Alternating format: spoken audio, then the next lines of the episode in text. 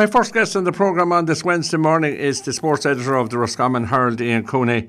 Ian, a huge weekend for the Roscommon footballers, huge day on Sunday uh, with Roscommon and Galway, and a very, very hard game to call in the Connacht final, isn't it? Very hard, Seamus. Um, obviously, Roscommon going into the game on the back of beating Galway twice in the space of a week there in the March, start of April.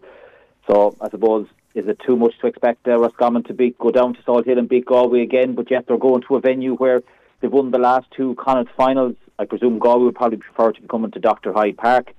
So, you know, there's a very interesting dynamic to this game. The weather, we believe, is promised going to be okay, which will be very unlike the last three finals we yes. played down there when there yes. was wind and rain. So, you know, it's um, it's it's all set up for an intriguing contest. Absolutely, and of course we have uh, Anthony Cunningham, who is a Galway native, even though he's living a long, long time in Roscommon uh, against Pádraic Joyce. And uh, you know, a lot of people are saying, uh, you know, is it possible that Roscommon might beat them three times in the one year? And a lot of people are saying, well, maybe that's a bit too much to ask for. Yeah, and look, I suppose when you go through the history of Roscommon and Galway clashes, I think 1961, I think, was the last time that Roscommon would have beaten uh, Galway twice in the league or championship right. in the one season. So I don't know if it's ever been done a third time. So, you know, look, when Galway play Roscommon, you know, uh, maybe six times out of ten they, they beat Roscommon. So, look, it's a it's a it, it's a tough ask for Roscommon to go down there and win again. But crucially, you know, they're unbeaten all season. They've been promoted from Division Two. They beat uh, Galway in a very, you know, competitive game in Croke Park, which was a huge victory for Roscommon to win a game against a team of Galway's calibre in Croke Park. Mm.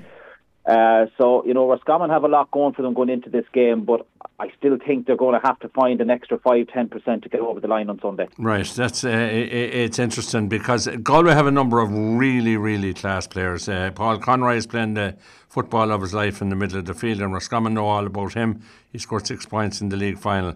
Then we have Shane Walsh, who everybody knows is a class act.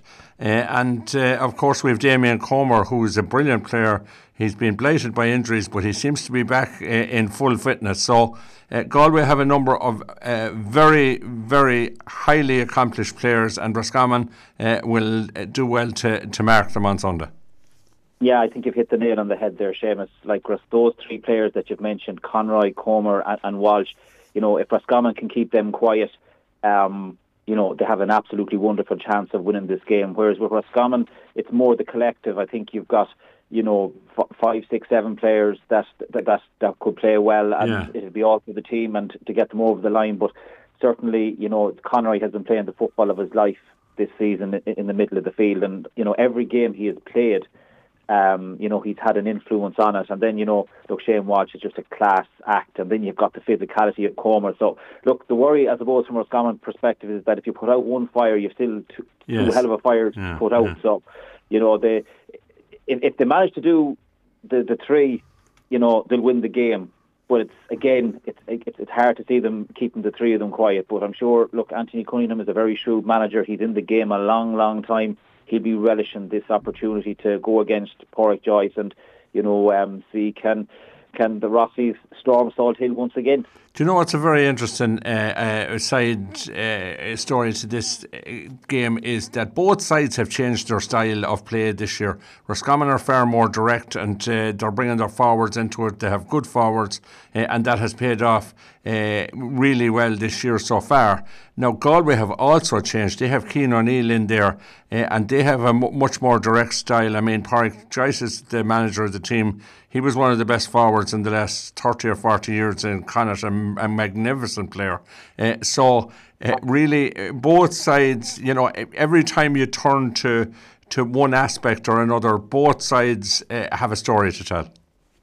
They do have a story to tell, Sheriff, and I thought it was very interesting the way that Galway set up against Mayo. They nearly sacrificed some of that attacking intent yeah, to, yeah. Sort to curb the influence of the, the Mayo half back line. Their, their wing forwards sort of dropped back to help out of the defence. And then, of course, when they won the ball back, they just broke at such lightning speed. So, you know, I think Galway have that adaptability within their, their system to sort of tweak their game plan. And I presume they'll probably do the same again on Sunday to try and keep the likes of Enda Smith and, and, and Conor Cox and uh, Donie Smith and uh, Kieran Murtagh yeah. quiet. You mm-hmm. know, so they they have the um, the capabilities of doing that. Where I think with Roscommon, I think they really really rely on their on their front football. You know, go you yeah. know, and if they get enough of that sort of front football where they can feed the likes of Cox and Smith and Merton, these guys.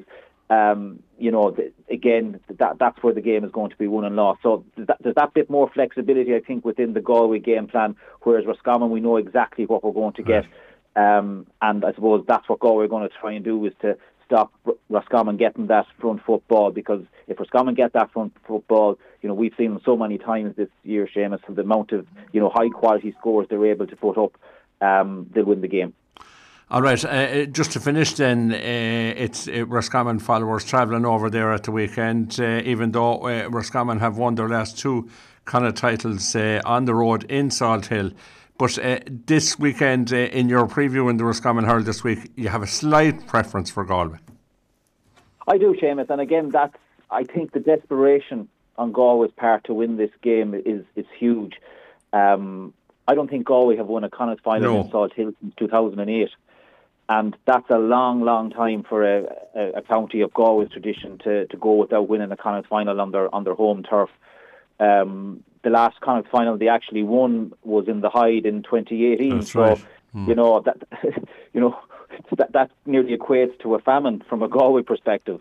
So I think there will be a huge, huge desperation on Galway's part. I think a huge pressure as well on Pádraic Joyce yeah, to yeah. make sure that you know Roscommon don't come to Salt, Salt Hill and win their third Connacht final on the trough down there.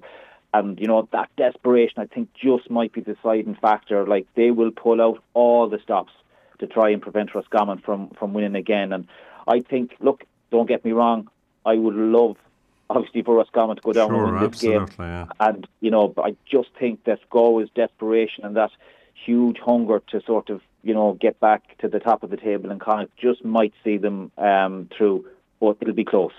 It will be close, and I'm looking forward to it, I have to say. And uh, we'll see you up there, Ian. Thank you very much for your time, uh, and uh, we'll see how, what uh, happens on Sunday. No bother at all, Seamus. Talk to you soon.